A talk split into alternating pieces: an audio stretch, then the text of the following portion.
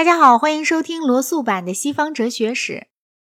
今天我们一起来读伊壁鸠鲁派。希腊化时期的两大新学派，即斯多哥派与伊壁鸠鲁派，是同时创立的。他们的创立人芝诺和伊壁鸠鲁大约同时出生，并且先后在几年之内都定居于雅典，分别做他们各自学派的领袖。因此，先考虑哪一派，完全是兴趣问题。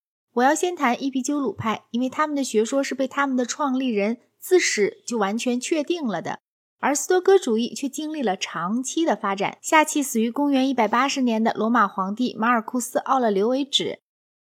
有关伊壁鸠鲁生平的主要权威是生活于公元后三世纪的狄欧根尼·拉尔修。然而这里啊有两点困难：第一是狄欧根尼·拉尔修本人很容易接受极少历史价值的或者全无历史价值的传说。第二是他的传记中包含一部分斯多哥派对伊壁鸠鲁所发动的诽谤性的指责，我们常常弄不清楚究竟是他本人在肯定某些事情呢，还是只不过在转述别人的诽谤。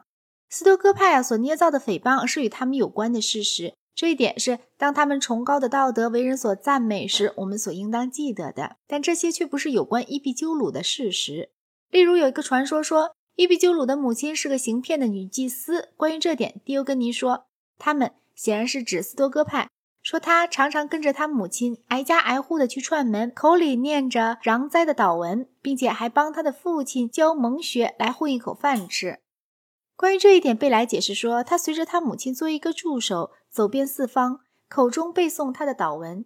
假如这个故事有任何真实性的话，那么在很年轻的时候，他可能早就被后来在他的学说中成为显著特征的那种对于迷信的仇视所激发起来了。这种理论是很有先例的，但是鉴于古代末期捏造一种诽谤时的毫不犹疑，所以我并不认为这个故事有任何根据而可以被接受。反对这种说法的有一件事实，即他对他的母亲怀有一种非常强烈的感情。然而，伊壁鸠鲁一生的主要事实似乎是可以确定的。他的父亲是萨摩地方一个贫穷的雅典殖民者。伊壁鸠鲁生于公元前三百四十二或者三百四十一年，但究竟是生于亚摩还是生于亚底亚，我们就不知道了。无论如何，他的幼年是在萨摩度过的。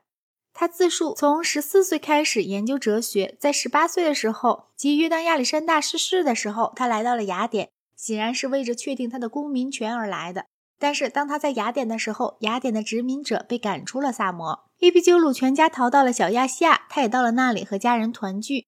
就在这时候，或者也许稍早，他在陶斯曾向一个叫做瑙西芬尼的人学过哲学，此人显然是德谟克利特的弟子。虽然伊壁鸠鲁的成熟的哲学所得之于德谟克利特的要比得之于其他任何哲学家的为多，然而他对于瑙西芬尼除却了轻蔑之外，没有说过任何的话。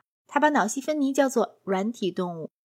公元前三百一十一年，伊壁鸠鲁创立了他的学校，最初是在米特林，后来是在兰普萨谷。自公元前三百零七年而后，就在雅典。他于公元前二百七十年或二百七十一年死于雅典。经历了多灾的青年时代之后，他在雅典的生活是平静的，仅仅受到健康不佳的打扰。他有一所房子和一座花园，花园和房子是不在一起的。他就在这个花园里讲学。他的三个兄弟和另外一些人从一开始就是他的学校的成员。但是在雅典，他的团体的人数增加起来了，不仅是学哲学的弟子增加了，而且还有朋友们和他们的孩子们，以及奴隶们和妓女们。这些妓女们成了他的敌人诽谤的借口，但显然是完全不公正的。他对于纯粹人情的友谊有着一种非凡的能力。他给他的团体成员的小孩子们写过轻松愉快的信。他并没有实践古代哲学家们在表现感情时人们可以预料到的那种严肃与深沉。他写的信是异常之自然而又坦率的。团体生活是非常简朴的，一部分是由于他们的原则，而一部分也是由于没有钱。他们的饮食主要是面包和水。伊壁鸠鲁觉得这就很可以满意了。他说：“当我靠面包和水而过活的时候，我全身就洋溢着快乐，而且我轻视奢侈的快乐，不是因为他们本身的缘故，而是因为有种种的不便会随之而来。团体在钱财上至少有一部分是靠自愿捐助的。他写信给一个人说：‘请你给我送一些干酪来吧，以便我在高兴的时候可以宴客。’又写给另一个朋友说。”请你代表你自己和你的孩子们送给我们一些为我们神圣的团体所必需的粮食吧。又说，我需要的唯一捐助就是这些，要命令弟子们给我送来，纵使他们是在天涯海角，也要送来。我希望从你们每个人那里每年收到二百二十个德拉克马，不要再多。伊壁鸠鲁终身都受着疾病的折磨，但他学会了以极大的勇气去承担它。最早提出了一个人被鞭挞的时候也可以是幸福的，就是伊壁鸠鲁，而不是斯多哥派。他写过两封信，一封是在他死前的几天。另一封是在他死的当天，这两封信说明了他是有权主张这种见解的。第一封信说，写这封信的七天之前，我就完全不能动弹了，我忍受着人们临到末日的那种痛苦。如果我要出了什么事，务必请你照管美特罗多罗的孩子们四五年，但用于他们的钱不可比你现在用于我的钱更多。第二封信说，在我一生中真正幸福的这个日子。在我即将死去的时刻，我给你写这封信。我的膀胱病和胃病一直继续着，他们所常有的严重性丝毫也没有减轻。但是，尽管有着这一切，我心里却在追忆着我和你谈话的快乐。请你费心照顾美特罗多罗的孩子们吧，正像我可以期待于你从小就对我以及对哲学所具有的忠诚那样。美特罗多罗是他最早的弟子之一，这时已经死了。伊壁鸠鲁在遗嘱里为他的孩子们做了安排。虽然伊壁鸠鲁对大多数人都是温和和蔼的，但是他对于哲学家们的态度却表现了他性格的另一面，尤其是对于人们所认为他曾受过影响的那些哲学家们。他说：“我想这些喋喋不休的人一定相信我是软体动物，指脑西芬尼的门徒，并且曾和一些嗜酒的青年们一起听过他的演讲。”实际上，那个家伙是个坏人。他的习惯是永远也不可能引到智慧的。他从来也不承认他所得之于德谟克利特的那些东西。至于刘基波，则他肯定说从来没有过这么一位哲学家。意思当然并不是说没有这么一个人，而是说这个人并不是哲学家。